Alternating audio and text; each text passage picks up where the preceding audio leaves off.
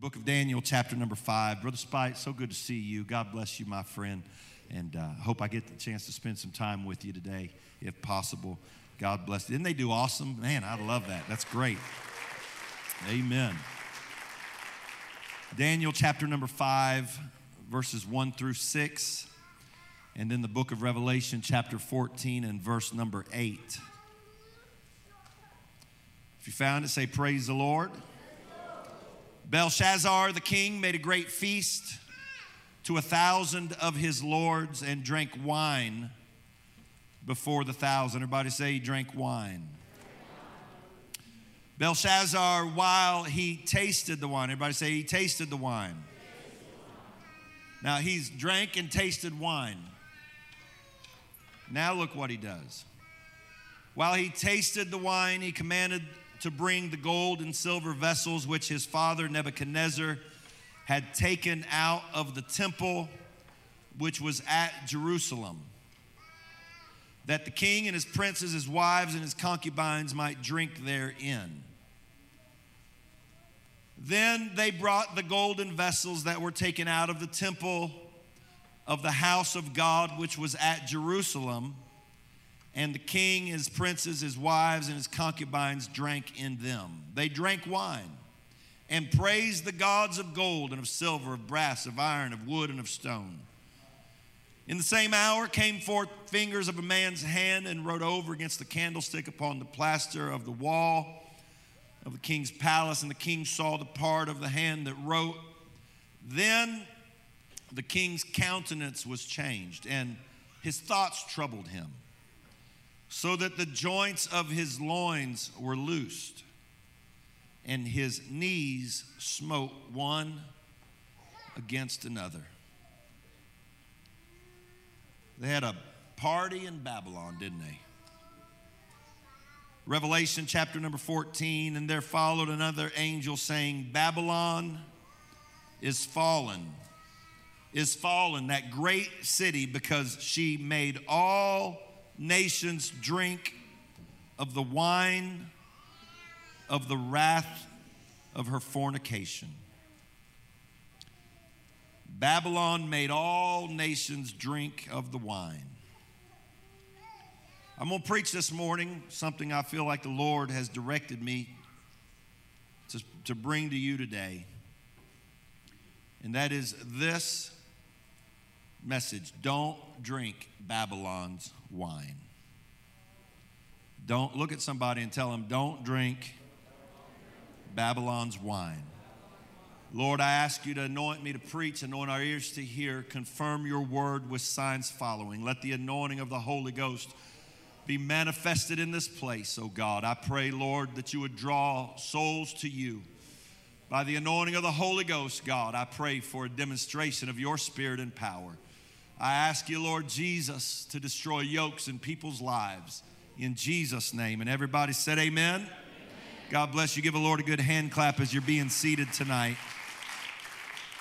Amen. I am thankful today for the privilege of worshiping God. I'm thankful that I obeyed the gospel of Jesus Christ, the power of God unto salvation. Amen. I'm glad I've been born again. Can somebody say amen? amen? I obeyed the Acts chapter number two message. The Gospels talk about the birth and the life and the death of Christ. The epistles were written to churches about how to live as Christians in the world. The book of Revelation is the story of the end of time and what will happen as we near the end of the age. But only the book of Acts tells us how to be born again.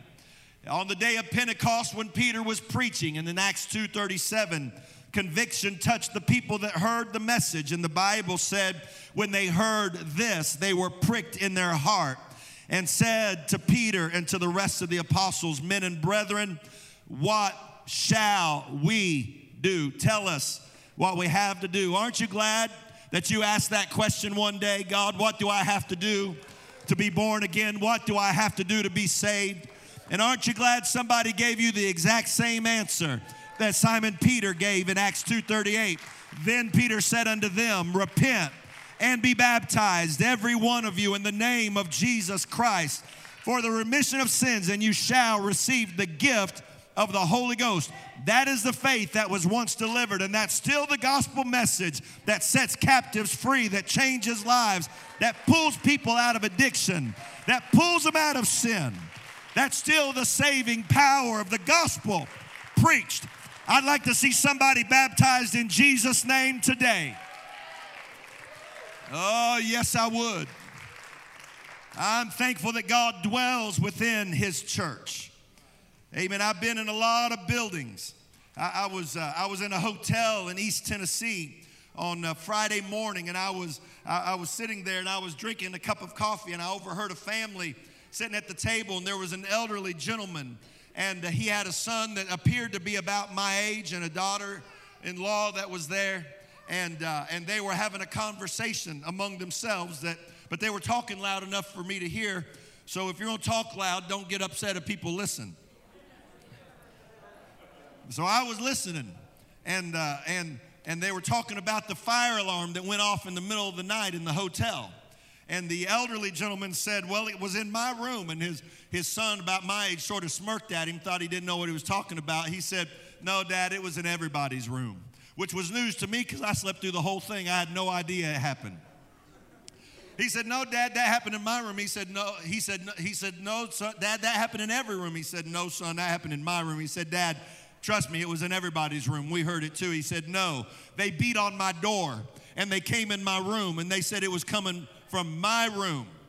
And they fixed a wire on the fire alarm in his room. He said, I didn't get any more sleep the rest of the night.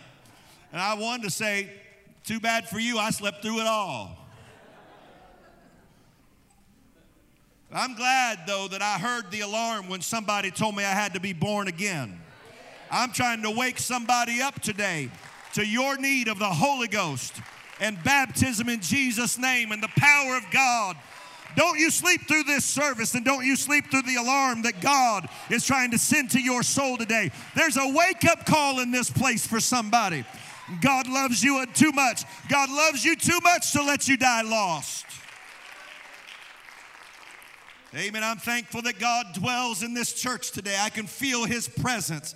The Holy Ghost is Christ in us, the hope of glory. In the Old Testament, they didn't have the Holy Ghost like you and I do, they didn't have it manifested like we do in the church today.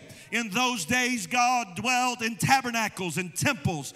God chose to have Moses build a tabernacle for the people to worship him.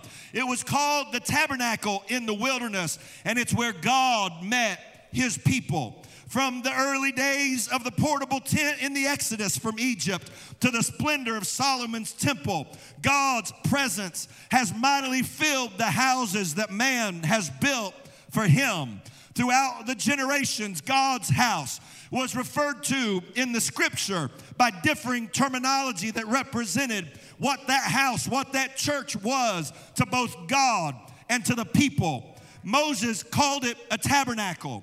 Another place, he called it the tent of meeting. It was where we meet God.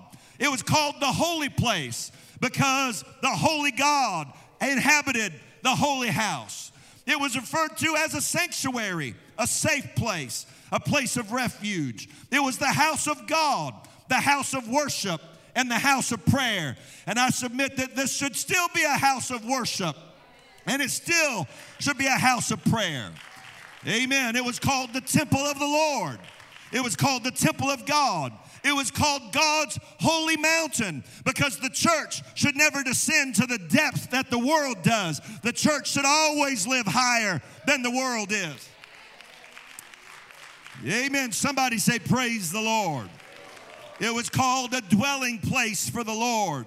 All of these names and titles represent and indicate the reverence by which the house of God was held by the heart of the people, but also by the God of the house. It was a holy, powerful, sacred, sanctified, anointed place where God met his people and they worshiped their God. In the scripture, the, God, the people of Israel are known or called as God's chosen people. They are referred to as the apple of God's eye. It was upon them and upon the seed of Abraham, Isaac, and Jacob that God placed his promise and his word. God said, God said, I'll bless everyone that blesses you, and I'll curse everyone that curses you. And when God says something, God means what he says. And from that time till now, God has always blessed his people. And God continues to bless the people who are called by his name. God has blessed his people. God has provided for his people. God has defended his people and healed his people. Whether it was plagues on Egypt or a pillar of cloud by day, a pillar of fire by night, an outpouring of the Spirit in our day. God has always poured his blessings on his people. He always made a way when it looked like there was no way. Giants, lions' dens, fiery furnaces never stopped the blessings of God. Egyptians and Philistines and Amalekites and Moabites could never extinguish the goodness of God to his people. Pharaoh and Dagon, Sennacherib and Nebuchadnezzar, none have been able to stop what God has wanted to do for his people. God is faithful to his people. God has always been with his people. But for some reason, man has always tended to wander away from God. While God has never left us, we often leave God. Are you with me this morning? The Bible calls it backsliding. Don't get offended by the terminology, but the prophet of God said that the people went a whoring. Another prophet said they committed whoredom. The book of Judges said, now notice what Judges said, they did evil. Everybody say they did it. They did evil in the sight of the Lord. And another place it said they did not that which was right in the sight of the Lord. In one passage, what they did was evil. In the other passage, what they left out made them evil. Let me tell you, you don't have to go out and shoot up dope and rob people and be a criminal to be wrong. Sometimes it's not what you do that makes it evil, it's what you don't do. It's like when we're having a worship service and you decide not to worship. When we're having an altar service and you decide not to pray. When we're having church and you decide not to show up. It's sometimes what you don't do that makes you evil, not what you do. If that, look, I'd praise him right now. That's what I'd do. Because I don't want to just do evil, but I want to make sure that I do everything that he wants me to do. Somebody ought to pray right now. Somebody ought to repent right now. Somebody ought to talk to God right now. Amen. Man has tended to walk away from God. Actions, my brothers and sisters, have consequences. The Bible says, Be not deceived, God is not mocked, for whatsoever a man soweth, that shall he also reap. Sin brings judgment. It's a foundational, fundamental truth of the scripture that starts in the Garden of Eden and wanders its way throughout the patriarchs and the Psalms and the prophets into the epistles and gospels and all the way till now. Sin brings judgment. The soul that sinneth, it shall die. The wages of sin is death. Lust, when it's conceived, brings forth sin, and sin, when it's finished, brings forth death. The soul that sinneth, it shall surely die. I'll tell you this morning that sin is a destroyer, sin is a killer. Sin will bind the heart and blind the eye and take away the heart of the man to worship God. And so it is that sin always brings judgment. Part of the judgment on Israel when they went backsliding was that God raised up a nation called Babylon. And the purpose of Babylon was to break Israel till they would repent and turn back to God. And so Babylon's army comes, and in a short order, they defeat Israel. And grandparents and parents watched as their young men and maidens were carried captive, chained together to walk to Babylon to be assimilated into the wicked culture of this pagan kingdom. The bitter day that they harvested the fruit of their backsliding as they saw their children marched off into slavery in a pagan kingdom. The aged men of Jerusalem sat as tears rolled down their cheeks while they watched Babylonian soldiers carry vessels out of the temple and load them up on wagons to be taken to Babylon to be used under the temple of a false god. The menorah, the tables, the altar of incense, the vessels intended to be used to worship the Lord were now taken to the temple and the palace of Babylon. Vessels created specifically and only for the worship of God. They were fashioned by skilled artisans and artists anointed for use in the temple. It was forbidden for them to ever be used for anything else. These vessels were for God and God's house alone. They are not to be used in the trivial, the mundane, the average, or the ordinary. They are not to be used uh, in mom and dad's house or used for anything else. But now these vessels, fashioned only for the kingdom of God, only for the house of God, now have Babylonian fingerprints on them as they're being marched to a pagan kingdom. And in Daniel chapter number five, we get the rest of the story of these vessels from the house of God. Daniel 5 and 1, Belshazzar the king made a great feast to a thousand of his lords and drank wine before the thousand. They're having a great victory party in Babylon. Belshazzar, the son of Nebuchadnezzar, he is throwing a party for a thousand of his princes, a thousand of his lords, as they've come to celebrate their great victory over Israel and the God of Israel. The king invites his royal court, and the Bible said that he made a great feast and drank wine. He's drinking wine out of Babylonian cups. He's drinking wine out of Babylonian vessels. But in verse number two, Belshazzar, while he tasted the wine, commanded to bring the gold and the silver vessels which his father Nebuchadnezzar had taken out of the temple which was at Jerusalem that the king and his princes, his wives, and his concubines might drink therein. Let me just point out something that in verse number one, it was only Belshazzar, the Bible said, that drank wine. But by verse number two, his wives and his children are locked in the same sin that he's locked in. You better be careful what you allow into your life because it almost never stays with you. It almost always spreads to your wife, to your children, to your family. And maybe you want to be carnal, but you better make sure those babies have enough Holy Ghost to make it in this world. Sin usually spreads through a family. Come on, daddies, you better be a worshiper. Come on, mama, you better be a prayer warrior. Come on, moms and dads, you better be faithful to the house of God because what you do will spread to your children.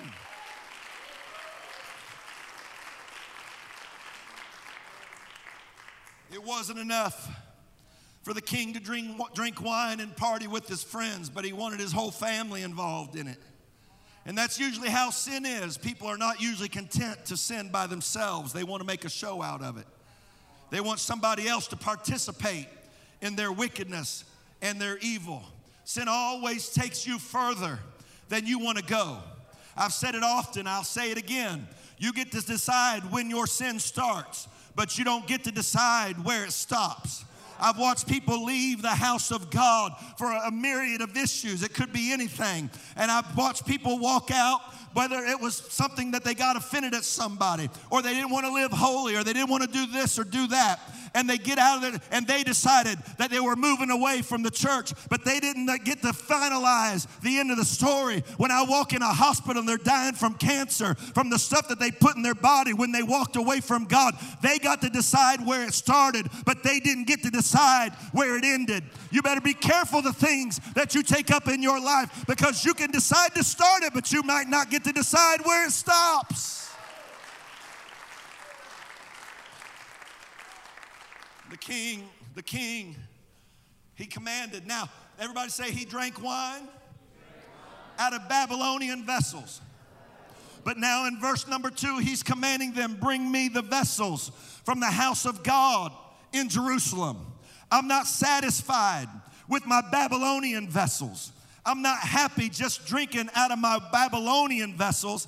Bring me God's vessels. I want to drink out of them for a little while. Let me tell you, the kingdom of Babylon, the city of Babylon, was full of vessels that the king could have used to continue his party. But there was something in the heart of this wicked man. He wasn't satisfied with just having Babylonian vessels, he wanted God's vessels too. It wasn't enough to satisfy him with what was made in Babylon, he wanted what was made in Jerusalem for the house of God the enemy was not satisfied with the Babylonian vessels being full of Babylonian wine. He wanted God's vessels to be full of Babylonian wine as well. May I tell you, you know as well as I do, that the world is full of millions and billions of people who are worshiping idols and carnal and sinful and worldly. Amen. Stadiums all across the country yesterday were full of drunks who were reveling in their sin, false doctrine, and perversion. Bar rooms were full and overflowing last night all across the land with people cheating on their wives or husbands, people trying to get the way, to find, find a way to get sin. The devil has bar rooms. He has people all over from coast to coast and all around the world bowing down and drinking his Babylonian and wine, but he's not satisfied with the drug addict out there. He's not satisfied with the alcoholic out there. I'm come to tell you, he wants you and your children. He wants the vessels from the house of God. He wants your family out there. Do, he's not satisfied with what he's already got. the God of this world, Satan, has decided that it bothers him. It, it, look, it bothers him that you rolled out of bed this morning and made your way to the house of God. He, it bothers him that you've come to worship God. He's not satisfied with all the millions that are hung over this morning that lived like the devil last night. No, no, he wants God's vessels. He wants you full of sin. He wants you full of backsliding. He wants you out of the house of God. Hallelujah. Can I tell you, you were not created to be a sinner. I'm telling everyone that's in this building right now, and everyone that's watching online, and everyone that will watch or listen by some kind of electronic media in the future, God did not create you to be a sinner. You were not created to be a sinner. You were created to be a vessel in the house of God. You may be far from your creative purpose. You may have all kinds of stuff in your life that makes you wonder if you have a purpose or not. I'm telling you that God has a purpose for you. You were not created to be a sinner, you were created to be a vessel in the house of God. You're created to raise your family in the church. You're created to be a worshiper. You're created to be a prayer warrior. You're created to work in the kingdom of God. You were not made for the bar room, the crack house. You were not made for the whorehouse. You were not made for sin. You were made for God. You were made for the presence of God.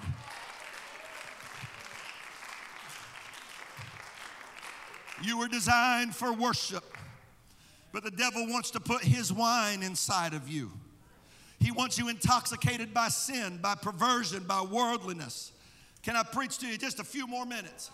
I'm, I'm going to try to go into another gear because I got some stuff I need to say, and I'm trying my best to get to it. Revelation 14 and 8 describes to us about the end time so called Christian church. The, the, the, Apostle John in the book of Revelation, here's what he, he called it Babylon. He likened the end time church, not the apostolic church, but the end time so called Christian church. He likened it to Babylon. And here's what he said Babylon is fallen, the great city which made all nations to drink of the wine of the wrath of her fornication. In Revelation, Babylon represents fallen and apostate Christianity. It's the portion of the so called church that preaches false doctrine and embraces carnality and worldliness and sinfulness. The Bible describes this backslidden church system as a woman arrayed in purple and scarlet.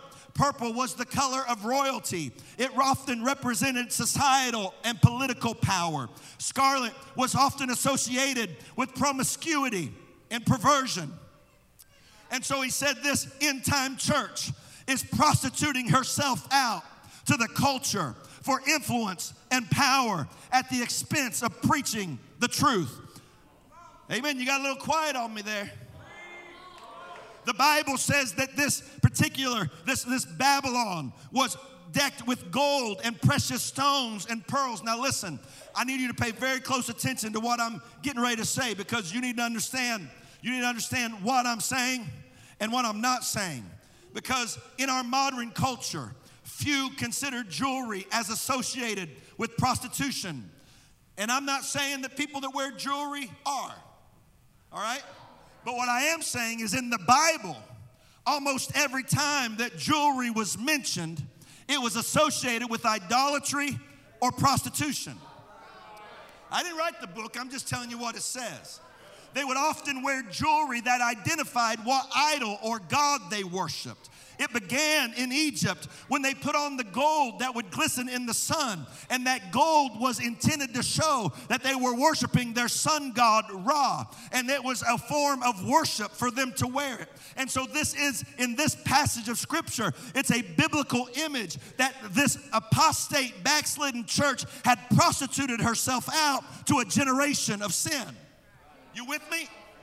I'm talking about the Bible types and shadows all of these biblical images represent a perverted, promiscuous, backslidden church that had prostituted herself out for political, societal influence rather than preaching holiness and righteousness and godliness and the gospel of Jesus Christ.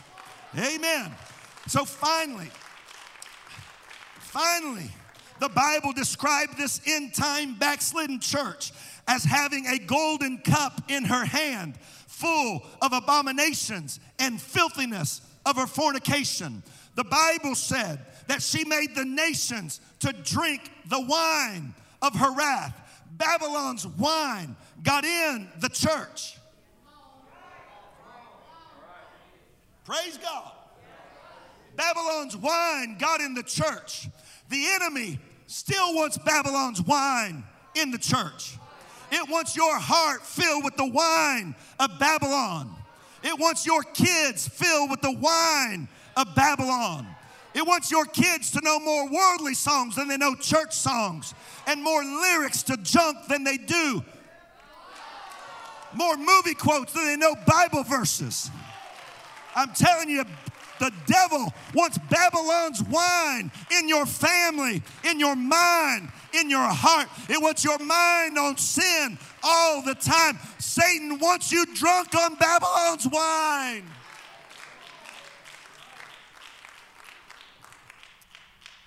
Praise the Lord.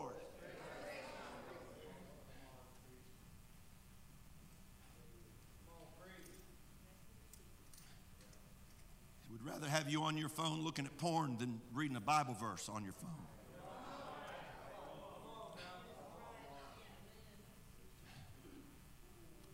We'd rather have you flirting with the lady at the store rather than praying that God help your mind and heart to be pure and clean. Do we still have stomach for this kind of preaching? Or are we so drunk on Babylon's wine that we can't handle it anymore? I'm telling you, the devil wants you full of Babylon's wine. He wants you offended by holiness preaching. He wants you offended by me, by me preaching faithfulness and godliness and righteousness. Don't drink Babylon's wine. He'd rather have you at a rodeo than at church when you're supposed to be at the house of God. He'd rather have you at a ball game or a practice or a tournament than in the house of God. But you belong here, not in the world. You were not made for Babylon, you were made for the house of God. You don't want me to preach it, but I'm going to preach it anyway. We got to get the world out of our hearts. Don't drink Babylon's wine.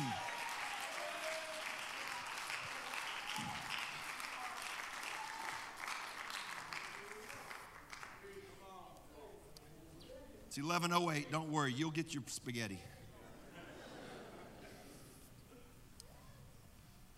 When somebody ingests alcohol, wine for instance, the natural, in the natural sense, the alcohol gets in your bloodstream and begins to permeate and penetrate the blood of the person that drinks it. And that tainted blood with the alcohol in it begins to flow through your body and it dissipates the alcohol throughout your entire body. That's why somebody that drinks alcohol and puts it into their stomach, it begins to dissipate through their body and it gets into the muscles in their, in their legs and they, they stumble around because it's not, it's not that you have a muscle problem. The problem is that you've got tainted blood that is now in your legs. And that tainted blood has affected your ability. That tainted blood has gotten into your mind, and so your brain is not operating like God designed it to operate. That tainted blood has gotten into your heart, and your heart, with that tainted, with that alcohol in your blood, it doesn't function and flow like it's supposed to. You still with me today? Amen. That tainted blood show when, when somebody is, is drunk, when somebody's been drinking, that tainted blood, it begins to lead. It goes throughout the body and it leads to slowed reflexes. You don't react to things as quick as you used to.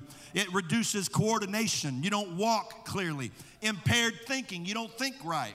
Poor judgment. You make bad decisions. It leads to de- depression. Your joy is taken away. Your peace is taken away. And impaired memory. You have trouble remembering things and it decreases your body's ability to function like God created it to function. And when Babylon's wine of sin and carnality and worldliness gets into the heart of a Christian, it'll have effects on you. It'll corrupt the flow of blood in your soul.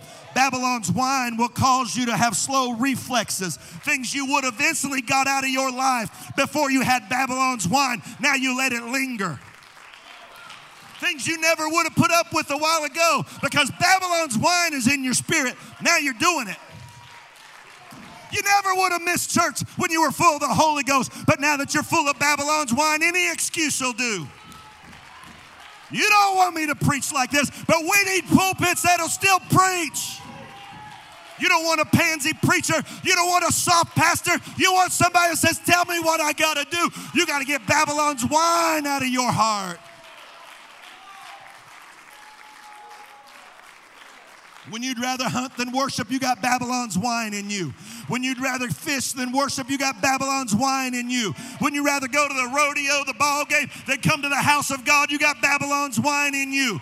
When you'd rather gossip than pray, you got Babylon's wine in you.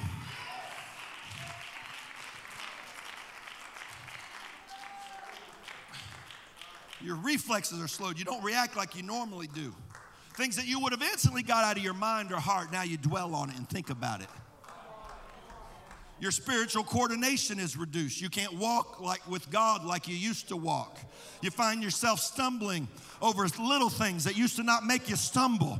You, you, you used to be able to walk and just step over stuff because you had the right coordination. But when you're full of Babylon's wine, anything can trip you up a friend that tries to get you to do something that you never would have when you're full of Babylon's wine, that friend can talk you out of all kinds of godliness. Because it's Babylon's you don't you lost your coordination. When Babylon's wine gets in your spirit, you have impaired thinking and poor judgment, things that you used to not have to think twice about like the Hebrew children said, We're not careful to answer you. I don't even have to think about it. I'm not bound to your idol. But now, when temptation comes and you're full of Babylon's wine, you got to stop and think about it. Now, I wonder if I can do that and just ask forgiveness later. Hmm. I, wonder, hey, I know what I can do. I can just go ahead and do that, and then I can just come back and say, God, forgive me, and I won't even worry about it. That's, that's impaired judgment, my friend. You got to stay away. You got to run from all appearance of evil. It's Babylon's wine in your spirit. I'm trying to help somebody today. If you've got friends that say, hey, don't go to church tonight, go with me to do this, you need to get that friend out of your life. That friend's gonna take your soul to hell. It's Babylon's wine. It's Babylon's wine.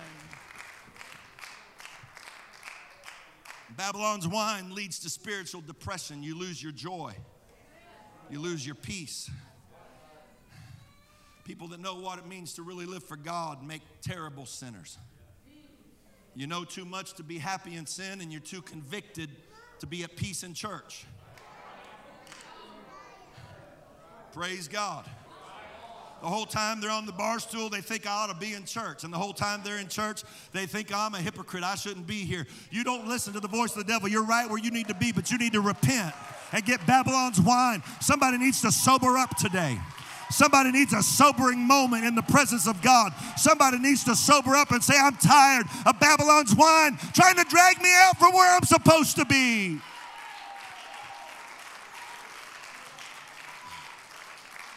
Babylon's wine destroys your joy and your peace. Babylon's wine impairs your memory. You forget what the Lord has done.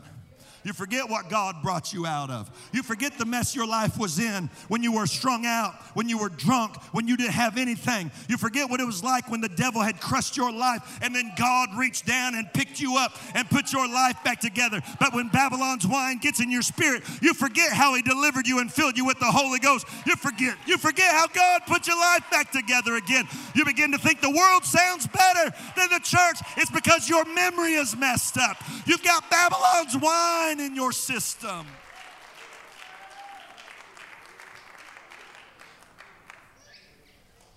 I, I need to preach a minute or two more, but I'm not going to be much longer. Verse 5 In the same hour came forth fingers of a man's hand and wrote over against the candlestick upon the plaster of the wall of the king's palace. The king saw the part of the hand that wrote. God made it clear, I'm not happy with what's going on. And so God begins to write on the wall. When you hear the, the common phrase, the handwriting on the wall, it's actually a reference to something in the Bible. When you see the handwriting on the wall, it means it's time to stop. Let me tell you, this sermon for somebody today is the handwriting on the wall. God may not long suffer. This might be your last opportunity to repent and get right. This might be your wake up call, your alarm, your sobering moment where God says, Get it right, sir. Get it right, ma'am. Quit dabbling in the world. Quit dabbling with sin. Make up your mind if you're going to serve me or not. Get Babylon's wine out of your vessel.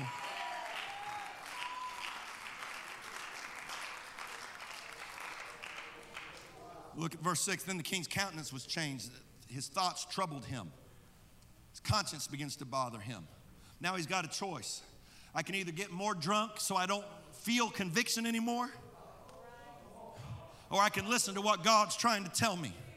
And listen, when you get to that moment where you got a choice to make, I can either drown out the voice of conviction. I'm going to quit listening to this preacher. I'm going to balance my checkbook. I'm going to text somebody. I'm going to check what's going on. I'm going to check the, the, the, the I'm going to check the news on my phone. I'm going to do whatever I can to quit listening to that preacher because now I've got to the point where my thoughts are troubling me. So I either need to silence the preacher by getting more drunk on Babylon or I'm going to have to repent. Let me tell you, it's time to repent.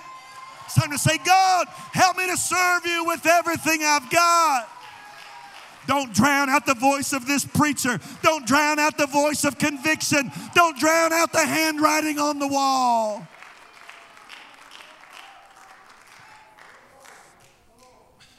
The Bible said his, his thoughts troubled him, so the joints of his loins were loosed. See, how can I say this in a nice way? His stomach got so upset he couldn't control his bodily functions. He made a mess out of himself. And let me tell you, when you start letting Babylon's wine into your system, you start making a mess out of yourself.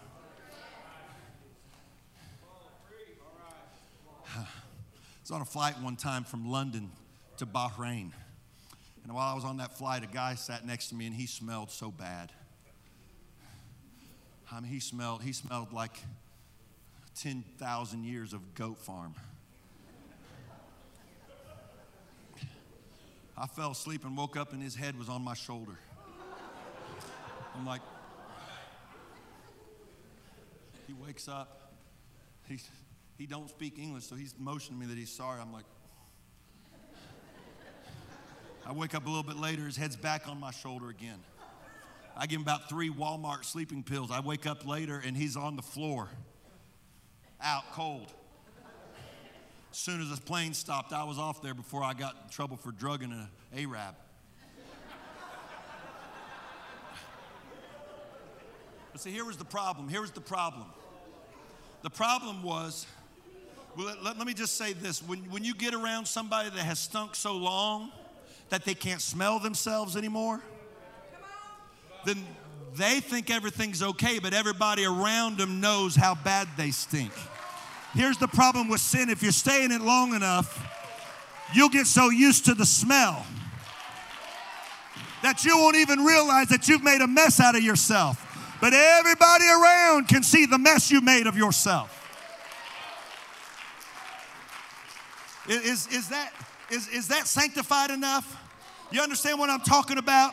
I'm telling you, you don't want to be so long stuck in backsliding that you don't even realize you're backslid anymore. And your mind tells you everything's okay. I'm all right. I still love Jesus, but you don't pray, you don't worship, you don't live holy, you don't give, you don't come to church, you don't win a soul, you don't serve in the choir, you don't serve in Sunday school, you don't do anything, you don't even realize you stink.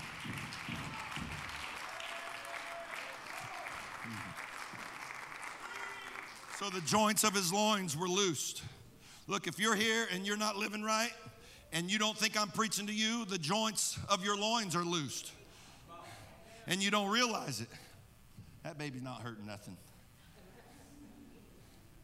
And his knees smote one against another. Knees knocking together. I'm going to skip a couple of verses. I'm going to go down to verse 23. Here's what the Lord said You lifted up yourself against the Lord of heaven. They brought the vessels of his house before thee, and thou and thy lords, thy wives, thy concubines have drunk wine in them, and thou hast praised the gods of. Now, wait a second. What do you think? What do you mean by that? I was just drinking Babylon's wine. I didn't realize I was praising the gods of Babylon when I drank Babylon's wine. I thought all I was doing was getting drunk on Babylon's wine. I didn't realize that it was actually a worship service.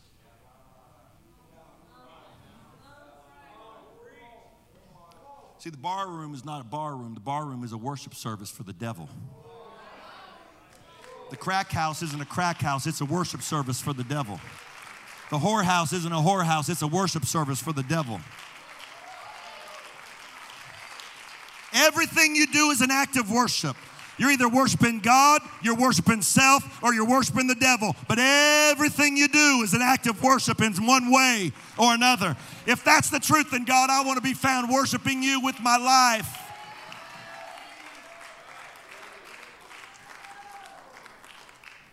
Paul said to the Romans, Know ye not that whoever you yield yourself servants to obey, his servants ye are. In other words, whatever you do, that's who you're serving. Daniel 5 25, and the, this is the handwriting. This is the right. Look, come back tonight. If you're a guest and you think this is too hard, come back tonight. We have a guest preacher, he'll be sweet. If he don't, I'll cut his pay. This is the writing that was written, Mene, Mene, Tekel, Upharsin. This is the interpretation of the thing. Mene, God has numbered thy kingdom and finished it. Tekel, thou art weighed in the balances and art found wanting. God's scales are out today.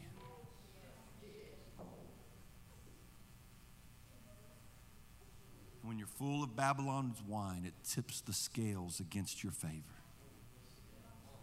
God is weighing our actions, our lives, our faithfulness, our heart.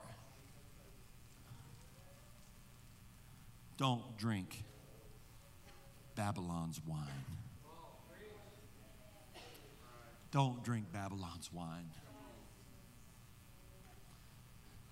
If the devil's going to have people drinking Babylon's wine, let it be a Babylonian. Don't let it be somebody that's been in the presence of God and heard his word and felt his power and had an opportunity to get right. Don't let the devil make you into a vessel full of Babylon's wine. As your eyes are closed all over this place, if you're comfortable lifting your hands, do so. If you're not, just bow your head and close your eyes and talk to the Lord for a moment. God, I pray you have your way here. God, I ask you, Lord Jesus, I don't want to be drunk on Babylon's wine. I don't want to become so assimilated into my culture that I lose my apostolicity. God, I want my heart to be right. I want my spirit to be right. I want my soul to be right. Come on, the altar's open. Some have already come, some have been up here, some are coming now. It's time to pray. Don't mess around with Babylon's wine.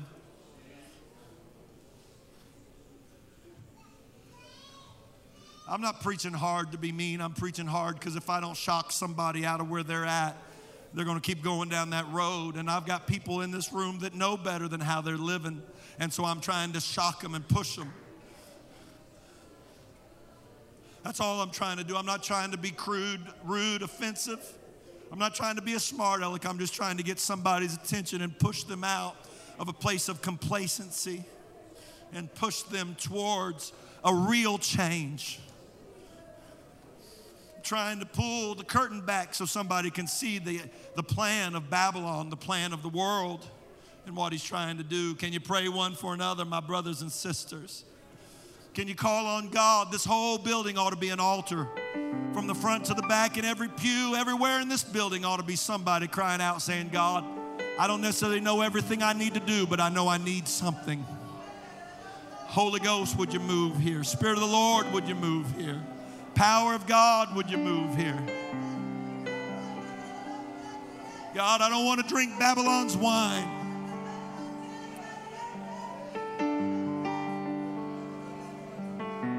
Don't let me be drunk with the wine of this end time, wicked, sinful world. And don't let me be fooled by carnal, worldly Christianity. Oh, that's right, all over this place. Why don't you pray with somebody close to you? Holy Ghost, move through these pews. Move through the aisles and the altars of the church today. Move, God, through this place. Let the Holy Ghost, let the holy power of God move in this place, Lord. Let there be repenting happening in the pew and in the altars and in the aisles. God, I need you. God, forgive me for being drunk on Babylon's wine.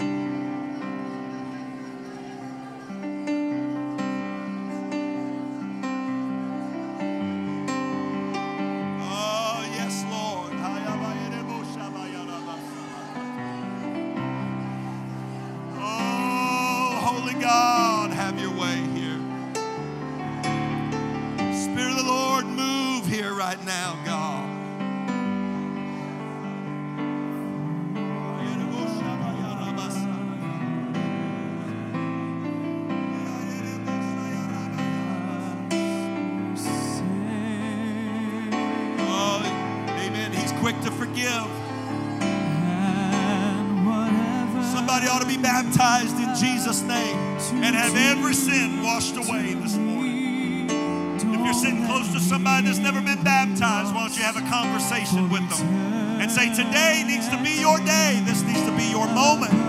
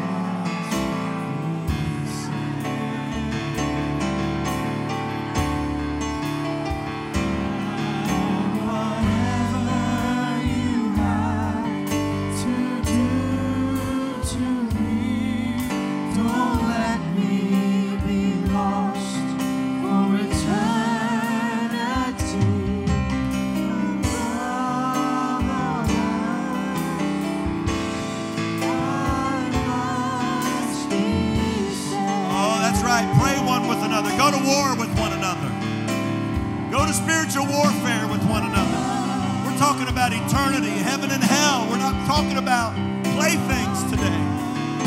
We're not talking about insignificant things. We're talking about eternity. We're talking about forever. We're talking about heaven. We're talking about hell.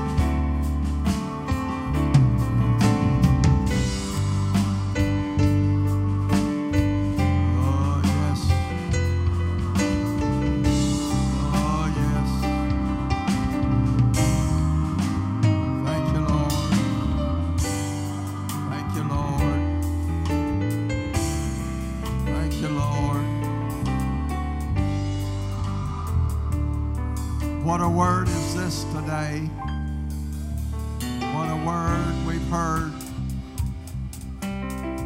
from the man of God. Listen to me, if you will. What a word. This word is not to be just taken lightly, put it up on a shelf somewhere, not heed it. This word is to be received. I wonder if you have made, as an individual, any effort today to show God that you really want to be saved. Yes, you came to his house, and that is some effort. But wouldn't it be wonderful if God just knew that you would take just a little special effort and say, God, I really want to be saved. Listen to me. Please listen to me. Listen. You know, when, when you approach someone, you're asking them to make some kind of move or show some kind of reception to what you're saying. You especially, you, you're looking for a nod or you're looking for a smile. You're looking for something that you say, I hear you. Do you really feel like today that you've told God, I hear what you're saying? I tell you what I want you to do. There's something deep about this message. It's not just another, not just another word today. There's something deep about this message. But if you really want to be saved, if you want to stay out of hell, I want you to at least make two or three steps forward. Wave your hand, do something. Don't just sit there and go to hell from this service. Don't just sit there and go to hell from this service. At least make some kind of effort. Say, God, I really do care. I really do care about my soul. I really do mean that I want to be saved.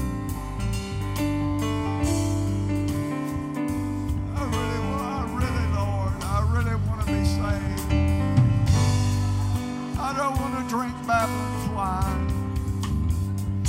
I want to be that vessel that's drinking Babylon's wine. I want to be saved. God. I want to be saved.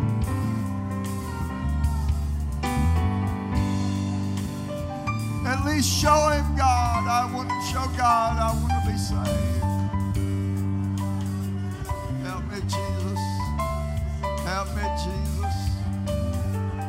Help me, Jesus.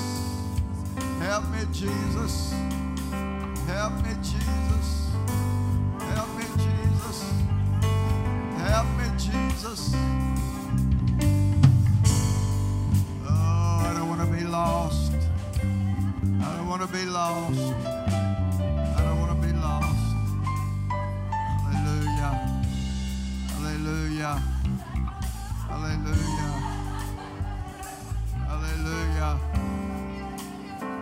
Least that's a start today. At least that's a start. At least that's a start. Keep moving forward. Keep coming to church. Keep worshiping. Do more than you've ever done.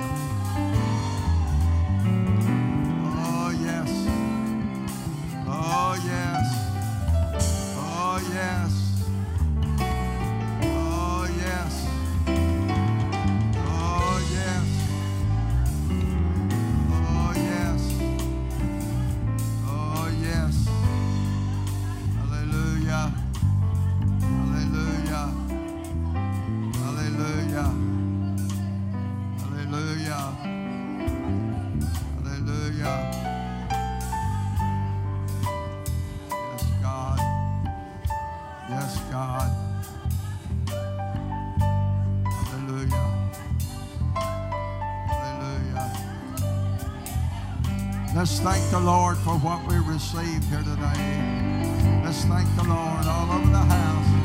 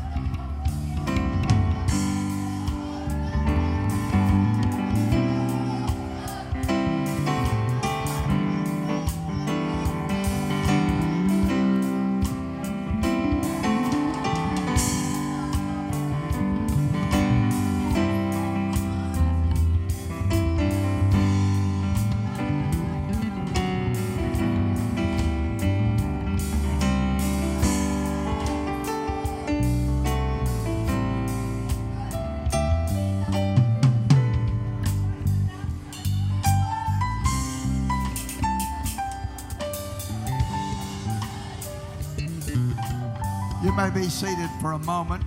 We have a presentation coming shortly here. Just a, just a moment or so from the Children's Church Department. Keep praying as long as they like.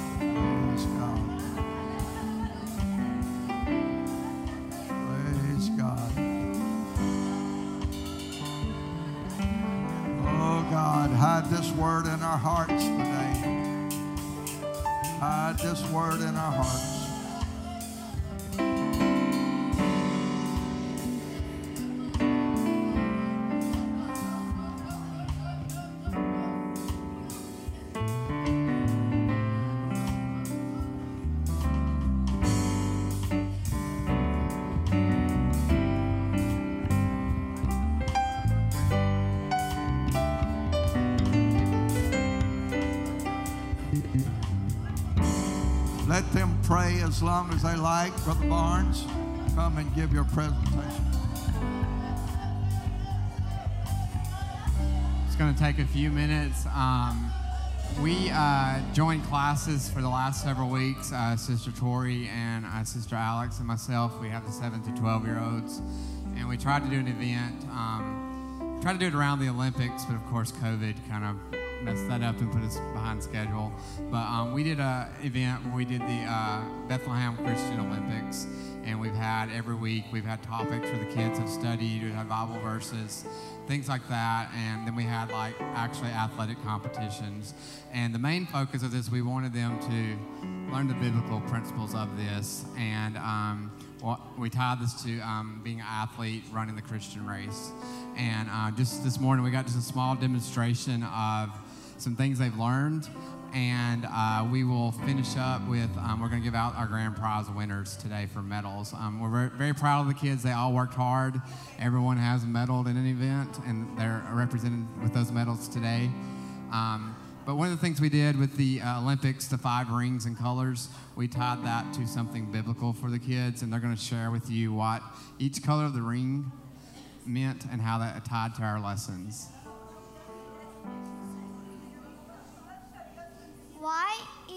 Equals clean yourself.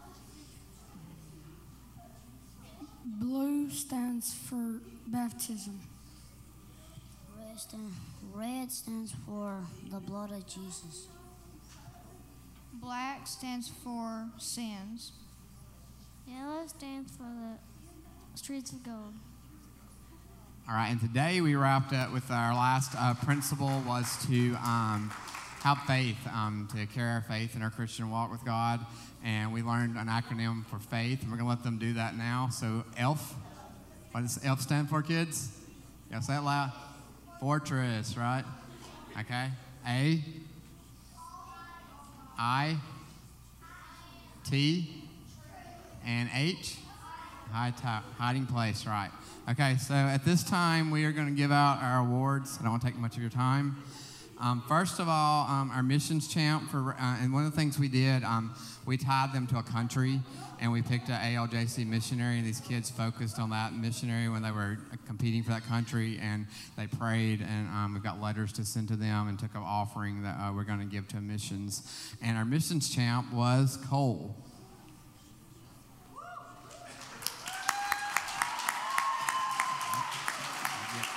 He gets a gold medal for that. All right.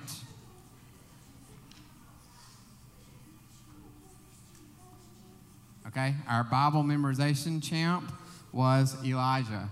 Elijah.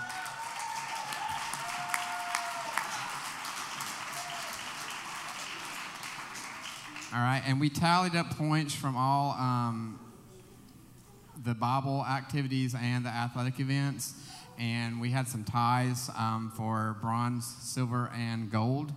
So we had a three way tie for third place bronze medals. We've got Tristan for a bronze medal.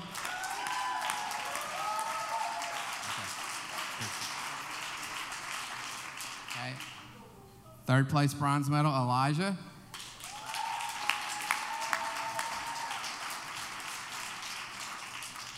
And our last third place winner was Brody.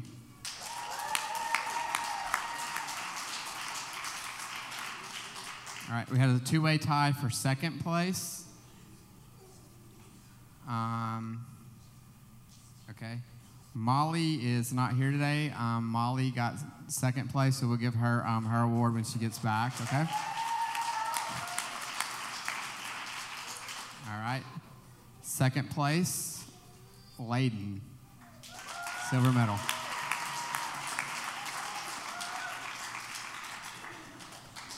All right, and we had a two way tie for first place gold medal for the overall champs. We have Cole, gold medalist.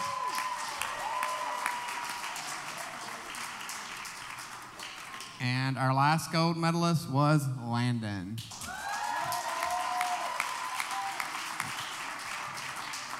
All right. We're really proud of everyone. Um, like we said, everyone medaled. We did our individual medals in class today, so you see those on the students. And uh, good job.